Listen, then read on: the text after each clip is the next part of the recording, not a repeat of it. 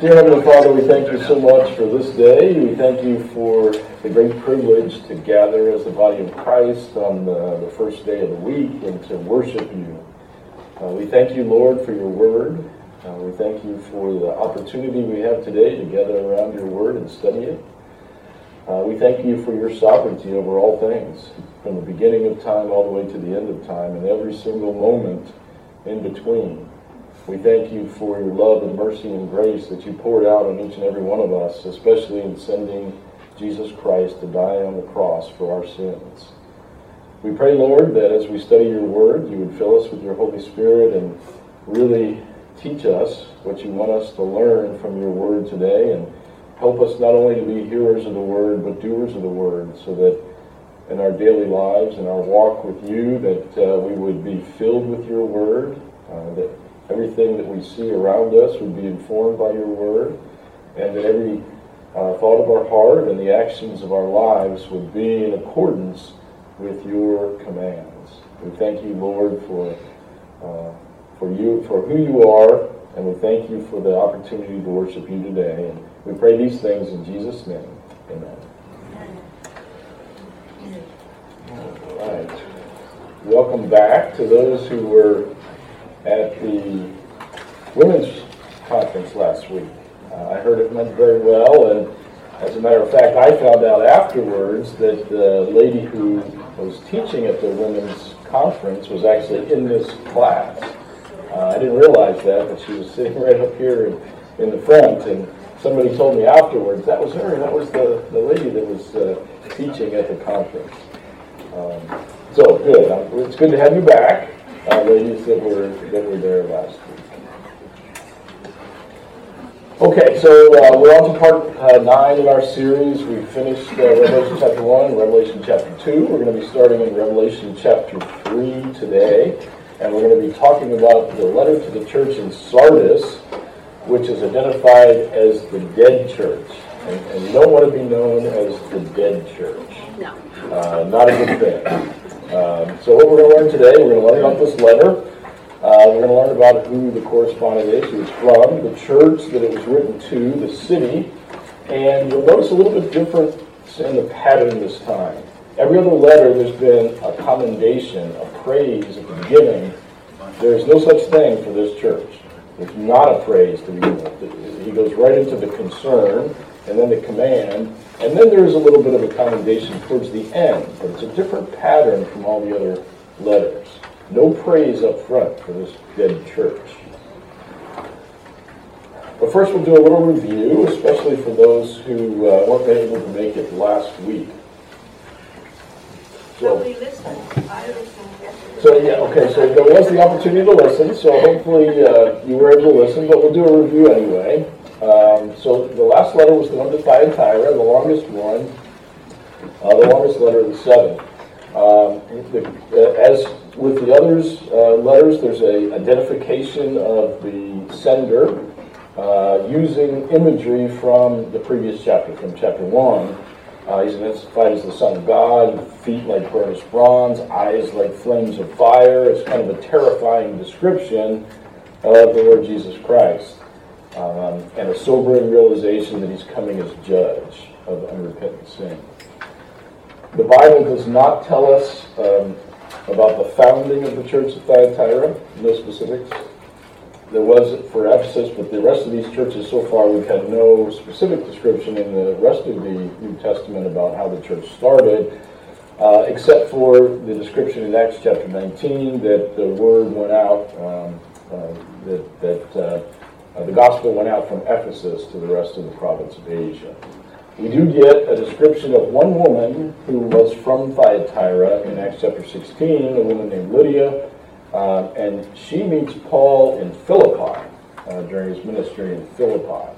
So she's not in Thyatira when she meets Paul. She's actually in another city uh, in Greece, and she's from a, a city in um, in the province of Asia in, in modern Turkey. But she, but her name is mentioned in the Bible. A, woman, probably a prominent woman from uh, the city of Thyatira. Um, so this is uh, more. This is starting to go inland. Uh, Thyatira, the, the initial three cities are on the coast, and then you start going inland for this city. Uh, it became a part of the Roman Empire, 190 BC. Uh, it flourished as a commercial center. Um, it had these guilds, like uh, the ancient equivalent of uh, labor unions. It was not a particular center of religious worship, and it didn't have a large Jewish population. So uh, the pressure on this church didn't come from those kinds of things. It came from the fact that people were involved in commercial activities, and if you wanted to be part of a, if you wanted to have a living, you had to be part of these guilds, and the guilds had some kinds of uh, feasts and festivals with pagan revelry, and you had a choice. Either you engaged in these things and you had a living, or you didn't and you didn't have a living. And so that was a, um, a point of kind of peer pressure or cultural pressure on the church. And the church at Thyatira was not doing so well. Uh, and that caused their, their reaction to that was causing concern for, for Lord Jesus Christ. Uh, he, he starts out the letter to Thyatira with a commendation, though, a praise for them, uh, that he knew their deeds, um, and that they were, these deeds uh, were in four categories love, faith, service, and perseverance. And we talked about the fact that faith and love grow into service and perseverance. So the faith and love form the foundation, the service and perseverance is the outworking of those internal um, realities in a true believer. Uh, and that the deeds were growing for the, for the true believers within the church. Despite that, of course, there were problems. Uh, all was not well at the church. Uh, they didn't have external uh, persecution per se from a religious organization, but internal compromise.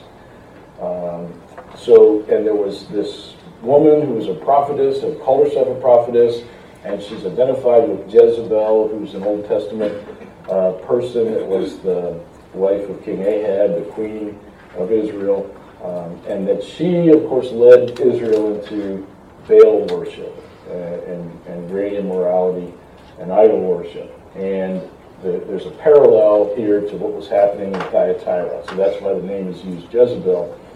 Um, and so she was leading the, ser- the servants of Christ to commit acts of immorality uh, and eat things sacrificed to idols. Uh, the, the Lord Jesus Christ had given this, even this false prophetess, an opportunity to repent, but she refused. Uh, so divine judgment was coming for Jezebel, but also for those that were following her. Um, and then also for kind of a new generation that was coming up uh, that were uh, identified as her spiritual children. Now, the scripture tells us that it was too late for Jezebel. Her opportunity to repent had come and gone, but these others that were following her uh, were called to repent, as if there was still an opportunity for them to repent.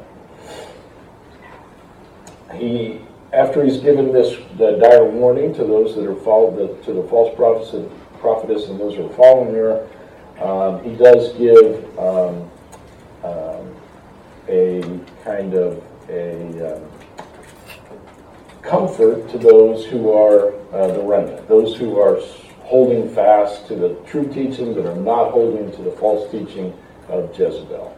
And he says, I, I, have no other burden for you. In other words, it's bad enough that you have to live in this situation with this false prophetess and these people that are following her. I have no other burden for you. Uh, but don't become overconfident. Uh, he exhorts them to hold fast to what they have. Um, and then, he's, and then he uh, gives an additional comfort that whoever overcomes and keeps the, the deeds until the end uh, he gives these promises that they'll, uh, they'll be with him, um, they'll have authority over the nations uh, in the millennial kingdom, and he promises the morning star or himself, all of himself, eventually. Um, so there's three important things that come out in our uh, letter to Thyatira last week. Uh, the, the seriousness of practicing and tolerating sin within the church, that God will judge uh, a pattern of obedience is what marks the true Christian, and God's promise to his own in spite of struggles with sin and error in church, is that if you remain steadfast, you'll experience the fullness of Christ, reign with him in his kingdom. Uh, and then we, we finished it up last week by uh, noting that the church at Thyatira had disappeared by the end of the second century. It's completely gone. And there'll be a contrast with the church today. that seems to be in much worse shape. Um, but it doesn't disappear by the end of the second century like this Thyatira church does. Okay, So, any questions about last week? Uh, we talked about this, uh, the letter to Thyatira. Okay, let's launch into the letter to, to uh, Sardis. If you open your Bibles to Revelation chapter 3, we're going to be reading the first six verses of Revelation chapter 3.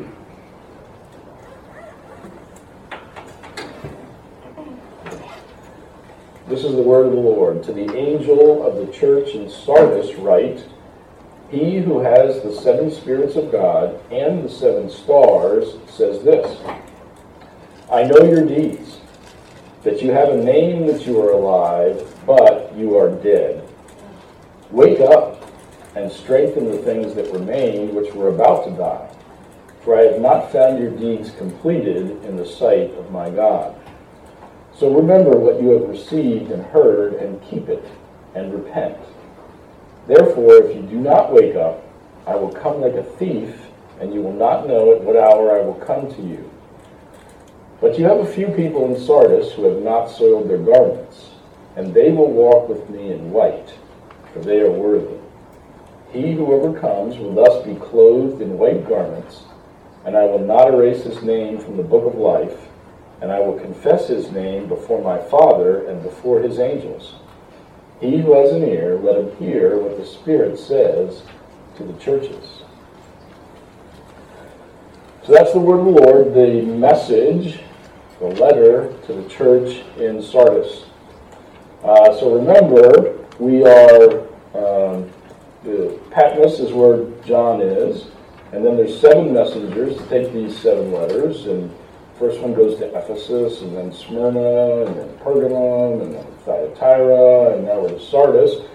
Uh, most likely the messengers are um, elders, pastors of each of the churches, uh, dropping one off as you go. So they've dropped off one, one guy in Ephesus, and Smyrna, and Pergamum, and Thyatira, and now we're down to just three as we get to Sardis. Uh, but they're taking copies of the whole book of Revelation, and particularly everybody gets to hear this letter read out. So this is a church that assembles and they hear their pastor tell them that they're a dead church. So just put yourself in the position. Uh, the, the pastor comes in and says, Jesus Christ tells us we're a dead church. I have this letter from, from Christ himself, and he's identified us as a dead church. What is Yeah, our but reaction Is to that this? more a fault of the people in the church or of the pastor? So it's a good question. It's a good question. There's a responsibility of the leadership. That's exactly right. Uh, however, God judges each person one by one. Um, so I would say both. There's definitely a responsibility of leadership. But regardless of your leadership, does that absolve you of your responsibility before Christ? I would say no. So um, there, the Bible describes a greater responsibility for those who preach and teach. But it does not say that they're, therefore, if you're under bad teaching, you're not responsible. Uh, it doesn't say that. Uh, In a so, way, you are responsible to leave and find another well, church. that, that's true. That's true. That's true. So here we have Sardis, and right out of the gate is criticism, not a commendation right out of the gate. Uh, you're dead. Then there's an exhortation to wake up. And then there is a praise that there is a small remnant. So this is different from some of the early churches where there was a little bit of difficulty in the church, but most people were okay. This is, no, there's just a very tiny sliver of the congregation that's still okay, a small remnant. Um, and then, of course, there's a reward for those who remain steadfast. Be dressed in white, never blotted from the book of life. So, um, we get started here with the typical greeting, very similar to the other letters. To the angel of the church of Sardis, write, He who has the seven spirits and seven stars says, I know your deeds, that you have a name that you're alive, but you are dead. So, we have a description of the divine author of this letter and it's from the vision that John had in, in uh, chapter 1. Uh, the letter to Sardis has an additional component that comes from Revelation chapter 1, verse 4, with this description of the seven spirits. so, the seven spirits, that phrase uh, could refer to Isaiah chapter 2. The Holy Spirit is described as the spirit of the Lord, wisdom, understanding, counsel, strength, knowledge, and fear. That's seven, not seven spirits. But really, what does the number seven really signify to the Hebrews? Completely. Completeness. And why does it why does it uh, represent completeness? Creation. Creation. Seven days of creation. So God completed everything, made the whole entire universe in, in these seven days, and that was complete. And so that was the number of completeness, and the Holy Spirit is completely holy, um, the ultimate Spirit, the Holy Spirit, and so described as seven spirits, the complete Spirit uh, in that way. Uh, there's also uh, the Holy Spirit described as a lampstand with seven lamps. That's where the Jews get the menorah. Uh, that's in Zechariah chapter 4, but that's just another symbol of seven being the, the, the number of completeness. So the reference to the Spirit's fullness. Uh, Jesus Christ is represented in his church through the Holy Spirit. Uh, the seven stars, of course, as we've seen before, are the seven messengers or elders from uh, chapter 1, verse 20. Uh, one from each of the seven churches who likely carry a copy of the book of Revelation back to their respective churches. Uh, his introduction of himself, in this case, does not uh, hint at the severity of the situation in Sardis. We had that in previous ones where you had the, um, you know, the eyes like fire, you had the sharp double-edged sword in one of them, that, that this judgment was coming, but this description of him doesn't sound like that. Uh, doesn't doesn't uh, talk about the severity in the description of Christ. Um, instead, he depicts himself as the one who's, uh, who has sovereignty and works in his church through the Holy Spirit and through godly leaders.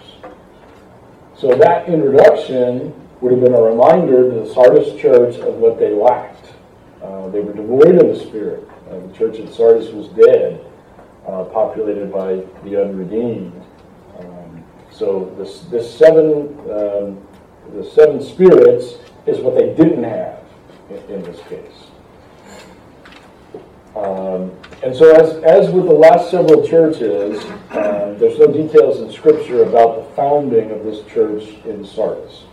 Uh, so, most likely, it was a church plant of people going out from the church that Paul established in Ephesus. So, Paul spent uh, three years pouring into the church in Ephesus, and at, at the end of that, uh, that description of his ministry in Ephesus, it says in Acts chapter 19 that the gospel went out to all the province of Asia from Ephesus. And so, most likely, that's what we see in several of these churches here that the, that the gospel radiated out from Ephesus and it made it to Sardis at, at some point. But we don't know exactly when and how that occurred. We do have, from outside the Bible, some descriptions of the church in Sardis, and including a famous person called Melito uh, who was an early apologist, one who wrote in defense of Christianity, and he served as Bishop of Sardis. Uh, bishop is overseer, pastor, elder of Sardis in the late second century. So, a hundred years after the book of Revelation was written, the church of Sardis was still there, and there was a, a, a good and godly bishop who was in, running the church a hundred years after this letter was written. Unlike Thyatira, which had completely disappeared within a few decades after the book of Revelation, Sardis was still there. Um, he also wrote the earliest known commentary on passages from Revelation, this man Melito, um, in, uh, in Sardis. Uh, the letter does not speak of persecution. Uh, why would Satan bother? Uh, if it's a dead church already, there's no need for uh, persecution of that church. Uh, there's no specific reference to false doctrine or false teachers or corrupt living. Yet some combination of these things must have taken place uh, because the church is now dead. It's already dead by the time Christ is, is writing these seven letters. So something happened uh, to cause them to be dead. But there's no detailed description of that here. The city itself, the city of Sardis, uh, founded about 1200 BC. Um, it was one of the greatest cities in the ancient world, uh, long, long before um, the events that we're talking about here. It was, it was the capital of a kingdom called Lydia, an ancient kingdom called Lydia that was fabulously wealthy. Uh, the, uh, the man named Aesop, the famous writer of fables, Aesop's Fables, uh, is reported to have been uh, from Sardis. Um, and much of their wealth came from gold. Uh, the, this kingdom of Lydia included this uh, Pactolus River, which was near Sardis, and archaeologists have found hundreds of crucibles that were used to melt down and refine gold in the ruins of Sardis. And uh, supposedly gold and silver coins uh, were first minted in Sardis. Um, so it was an ancient city, it was a wealthy city, it had been the capital of this, uh, this famous kingdom called Lydia um, more than a thousand years before it became part of the Roman Empire. It, its, uh, its wealth and its trade primarily came because it was the western end of a famous road. So there was an east-west road that started in the capital of the Persian Empire in Susa on the east, and the western end of the road was Sardis. And so it was a main thoroughfare for trade and commerce in the ancient world, and there was Sardis at the end of this ancient road, and that made it uh, both famous and wealthy uh, city in the ancient world. It was an early center of wool production and the garment industry. And uh, in fact, uh, Sardis claimed to have discovered how to dye wool, have been the original dyers of, of wool that spread, of course, all over the um, all over the world. But Sardis claims that they they started the whole. Uh, it was located about 30 miles from Thyatira, our last church. Uh, so they had about a 30 mile journey uh, to the south from Thyatira to get to uh, Sardis. It was in a fertile valley of a river called the Hermus River in today what's uh, uh, west central Turkey. There are a series of hills um, that come out uh, as ridges from a big mountain there, a mountain called Mount Tmolus, uh, south of the Hermus River. And on one of those hills is the city of Sardis, about 1,500 feet above the plain below. So up on top of a, a fairly substantial mountain uh, was this city Sardis. Uh, its location made it impregnable to attack. It, the the, uh, the sides of these the mountain that it was on were extremely steep, so you couldn't come up on three different sides. Only on one side from the south was there any way to get up at all, and it was uh, evidently a very steep and winding path, which would make it very, very difficult for an army to come up. And they could only come from that one direction, so it was really easy to defend Sardis. So it was kind of known as an impregnable fortress city. Uh, the drawback, of course, was that uh, the top of that hill was a limited area. And so as the city became wealthy and was starting to spread out, there was no more room to build anything on top of this hill. And so they started building kind of a secondary city on the valley floor below. Um, so the old site remained a refuge to retreat into when danger threatened, but the city had grown down to the valley as well. And then eventually, so that was the Lydian kingdom, ancient history. Eventually, more closer to the time we're talking about, uh, of course, Rome conquered everything. Uh, Rome conquered all of what is today Turkey, made it the province of Asia, including the city of Sardis right in the middle of it, um, and it came under Roman control in about 133 BC. Uh, a huge earthquake destroyed. It. So Turkey is uh, subject to earthquakes even today. We have big earth, they big earthquakes in Turkey. Well, there was a big one in AD 17 um, during the life of Christ that destroyed the city of Sardis. Uh, it was rebuilt by Emperor Tiberius, who was the emperor at the time.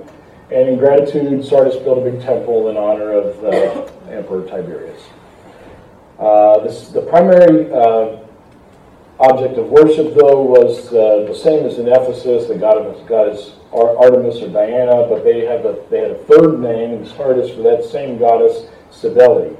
And so, in the ancient world, they, they had many different gods, but they also had the same god with different names in, in different places. And so in Sardis, they particularly called that goddess Cybele. Uh, there were hot springs uh, near Sardis, celebrated as a spot in which the gods manifested supposed power to give life to the dead. Of course, that's ironic in the city whose church was dead. so in John's day, as we're uh, so all the way fast forward to the time when these uh, seven letters are going out, um, Sardis was still prosperous, but it was in decay. Its its um, its best days were far, far in the past. Uh, its glory days long past, and so both the city and the church had lost their vitality. So then, after he's uh, given this introduction saying, hey, you're dead, uh, you may be pretending to be alive, but you're dead. Next, Jesus says this I know your deeds, that you have a name that you've been alive are dead, wake up and strengthen the things that remain which were about to die. For I have not found your deeds completed in the sight of my God. Because the Sardis church was dead, Christ skipped the usual commendation. So every other church up to this point, there's been something good he had to say about the church first. Not here. Here, you're dead. Wake up. That's the most important thing. Uh, he launches right into it without giving them any kind of praise whatsoever. Uh, he goes directly to his concern. Uh, wake up.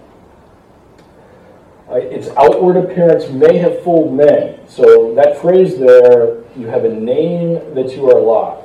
So, at least in outward uh, appearance, it was still a church. It was still a thriving church. There were still people going there every Sunday for worship. But they weren't fooling the Lord Jesus Christ. Um, they couldn't fool the omniscient one who knows their deeds, who sees into the heart of the church. And so this has always been the way with Christ. We talked about this before. He has perfect knowledge of everything um, including perfect knowledge of all of his churches, all those who claim his name, um, not only in the first century, but every century since, and all the way to today. He knows which churches are alive today and which churches are dead. He has perfect insight into that. With infallible knowledge, he pronounced the Sardis church to be dead people, people, you may have fooled some people, he says here, but you can't fool me. This church is dead. And that has, this is a warning, of course, not only for the first century, but it's included, the Holy Spirit included in the scriptures for all believers of all time. Uh, this is an important warning that um, to, to be doing a self assessment um, it, it, may look okay on the outside, but what is it? What is really going on in the church? Churches should be looking at that because Christ can see everything. Um, and so there are many churches today, most likely, that have been defiled by the world, characterized by inward decay, and populated with unredeemed people. I think we see this in the world today. Those who have abandoned uh, the truths of Scripture. So spiritual death in the New Testament is always connected with its cause, uh, which is sin. Uh, we see that in Ephesians uh, 2.1, describing the unregenerate as dead in their trespasses and sins. We see it in Luke chapter 9, in Luke chapter 15, in Colossians chapter 2, in 1 Timothy chapter 5, and 1 John chapter 3, the connection between spiritual death and sin. Uh, firm connection there in Scripture. So, what would be the danger signs that a church is dying? So, we have this warning. We have a church that Christ proclaims to be dead. Uh, but in this particular case, there's not a specific identification of what went wrong. How, how did they end up dead? Uh, it's not, not, described in there. So, uh, it's left to us to, uh, to do some um, investigation of Scripture and to um, try to identify what things would lead to a church being spiritually dead. What are the warning signs? So, some of the warning signs could be when a church is content to rest on past laurels. In other words, if a church has done um, great things for the Lord in the past, But then always, all the church talks about is what has been done in the past, not about what we're doing now, what we're going to do next for the Lord, but always pointing back to things that have been done in the past. Uh, if a church is more concerned with the forms of worship than spiritual reality. Uh, when a church focuses on curing social ills rather than changing people's hearts through preaching the life-giving gospel of Jesus Christ, if we've um, if we have gotten away from the most important reason why a church exists. So, a church exists to glorify God and to glorify Him by obedience to His commands. And so, in um, Matthew chapter 28, uh, Christ gives a command to His disciples to make disciples to baptize them in the name of the Father, and the Son, and the Holy Spirit, and to teach them to obey all I have commanded you. So, uh, to, to not only obey, but to teach obedience to disciples. That's the, uh, the reason for the existence of the church. And so, uh, if we stray from that reason for existence of the church, then uh, that's a danger sign that the church is dying. It's gotten away from what Christ commanded the church to do, uh, to make disciples, by preaching the life giving gospel of Christ. So that's another thing that we can look for as a danger sign. Uh, when a church is more concerned with material than with spiritual things, that's a, a danger sign. When a church is more concerned with what men think than what with what God said, that's a danger sign. When a church loses its conviction that every word of the Bible is the word of God Himself, that's a danger sign. So there's many things that we can look at. We can do a self-examination of our own church to make sure we don't have these danger signs of a church that is dying and which eventually Christ might come and say, you're dead.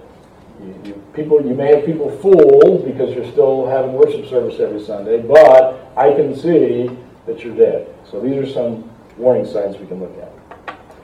And so the bottom line is no matter what attendance a church has, no matter what status it might have in the community, such a church, having denied the only source of spiritual life, is dead. Um, so that's the warning here. This, this a church, a church in, at a time in the first century, a real church, heard those words uh, relayed by a messenger from the Lord Jesus Christ, you're a dead church.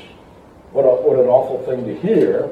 Uh, we don't want to hear that at uh, Hope Bible Church. We don't want to hear that from uh, the Lord Jesus Christ. So we need to be on our guard against the kinds of things that lead to uh, the death of a church.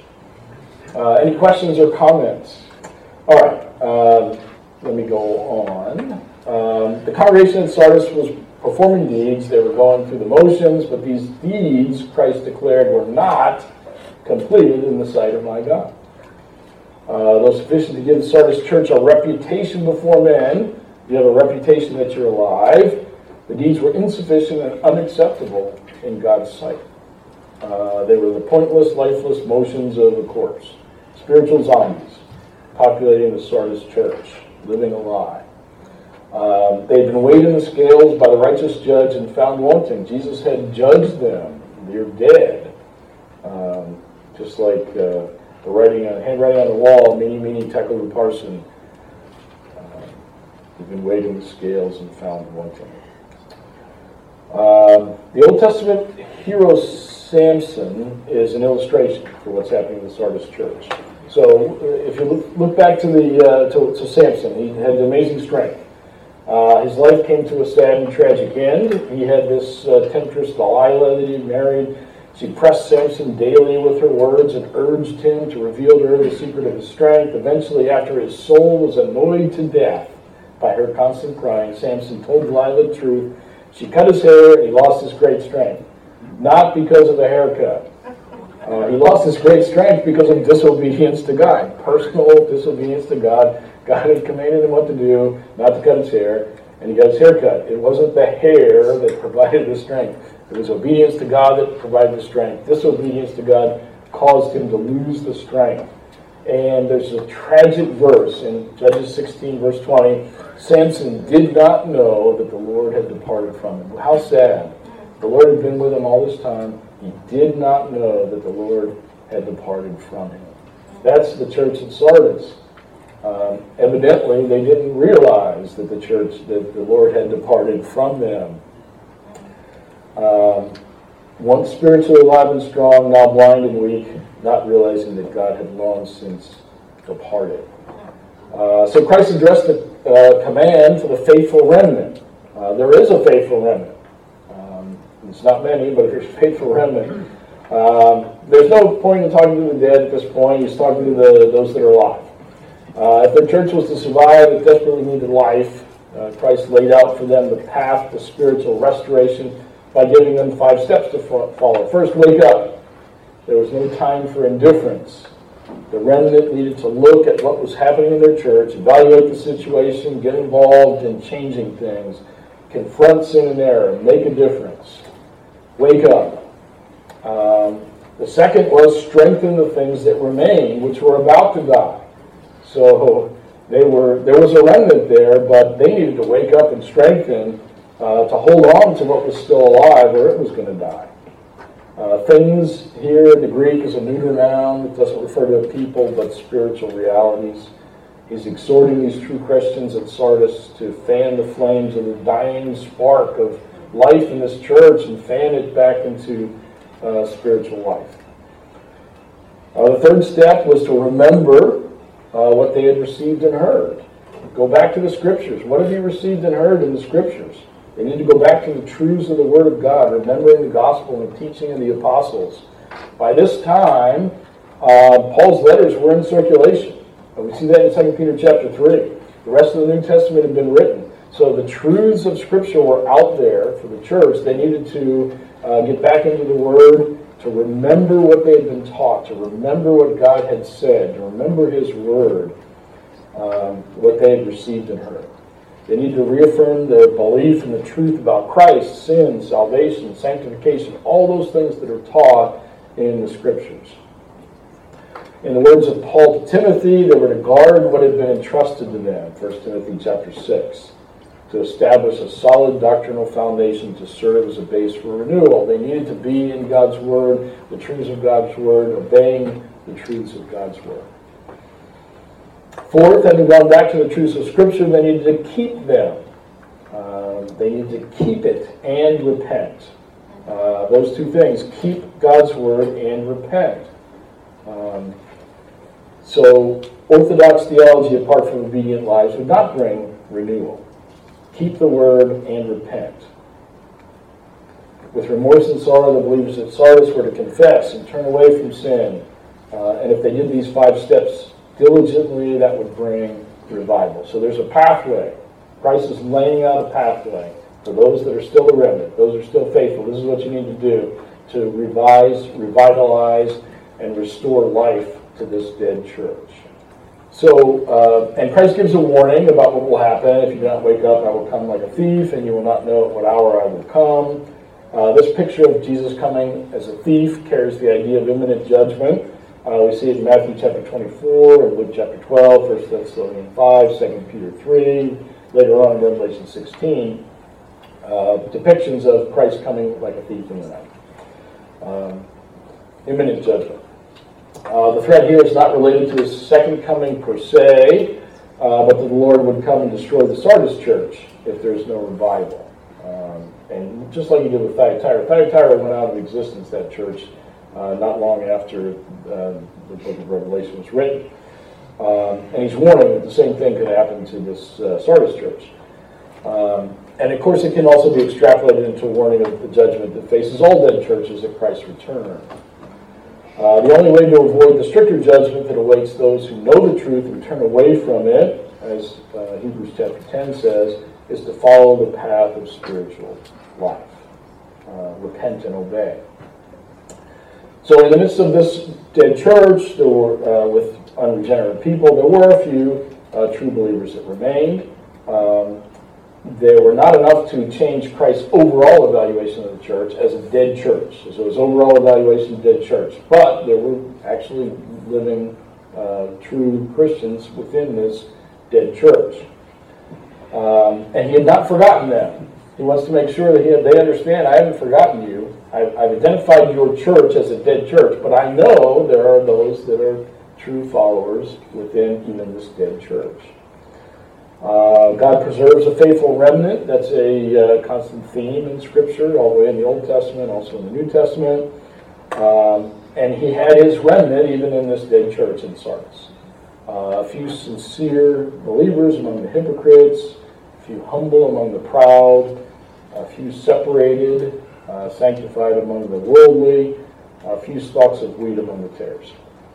Uh, so the description of the remnant is those who have not soiled their garments. Uh, soiled is from the Greek um, maluno, which means to stain, to defile, to smear, or to pollute.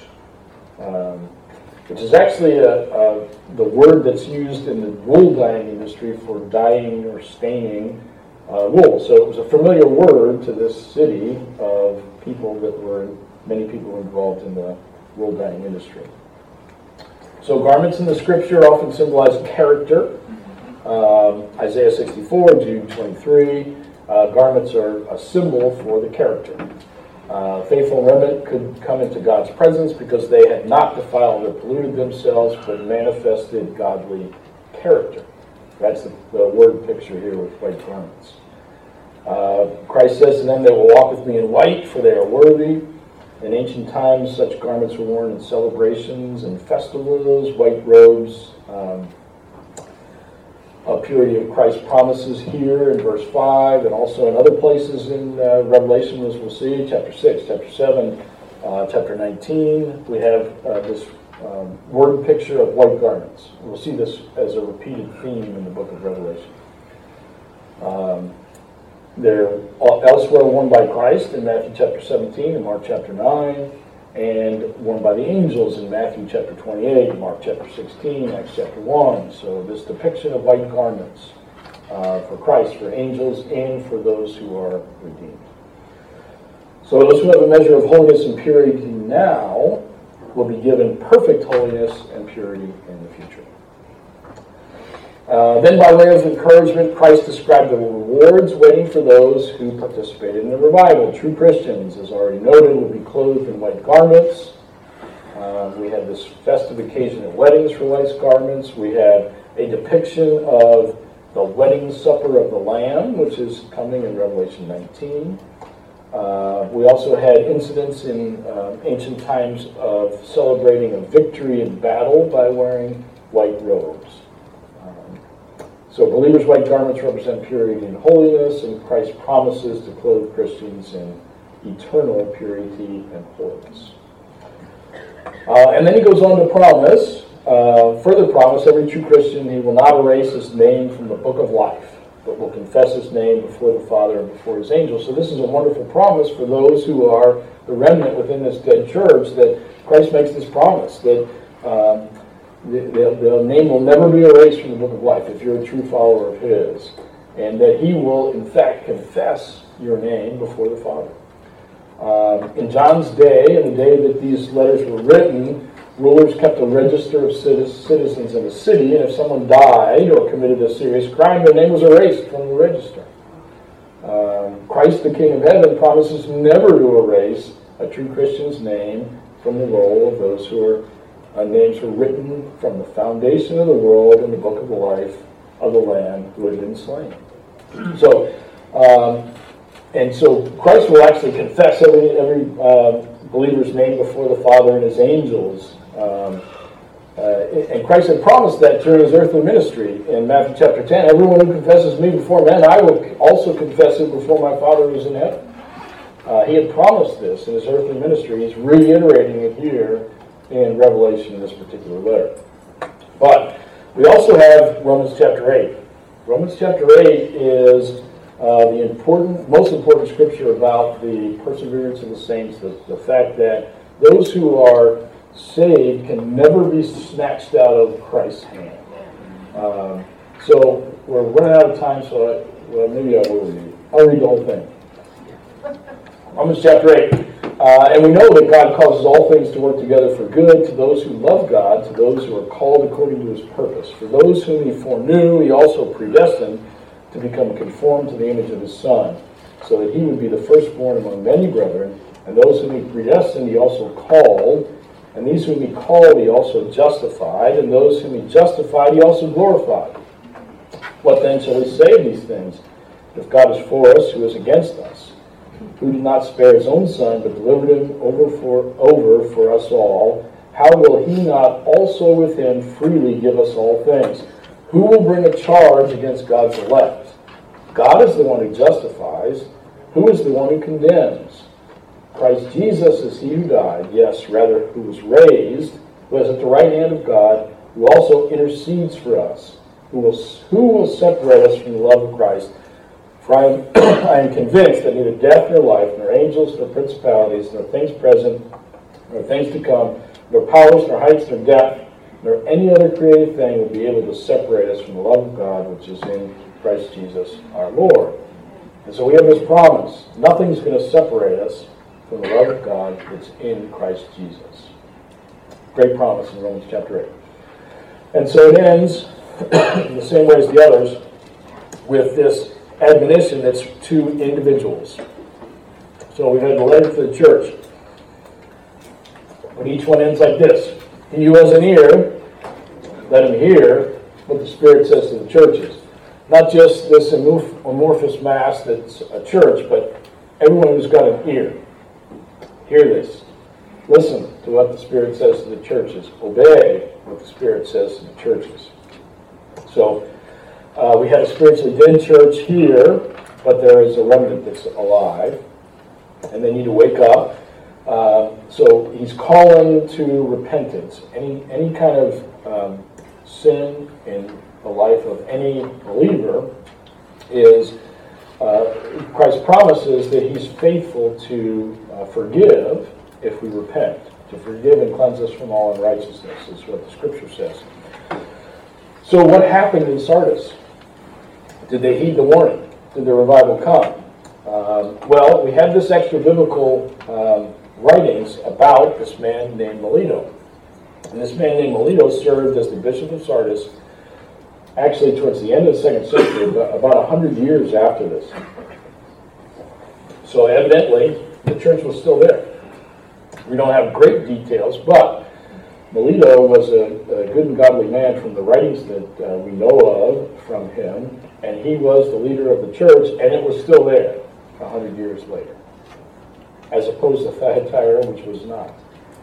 Um, so uh, it's not too late for even for a church that Christ identified as dead. It was not too late for the remnant, were true believers, to take action and to respark, revitalize that dead church. Um, any questions? Sorry, I've run us out of time. Let me uh, let me close this with prayer. Dear Heavenly Father, we thank you for the truths of your word. We pray, Lord, that we would hold fast to those truths and that we would obey what you command in your word. Uh, not just as a, um, uh, as a matter of a church body, but as individual followers of Christ, that we are called, each and every one of us, uh, to obey your word. Um, and we pray, Lord, that we would be about the business that you set for your church to make disciples, uh, to baptize in the name of the Father, and the Son, and the Holy Spirit, and to teach each and every disciple that we make to obey all that you have commanded us.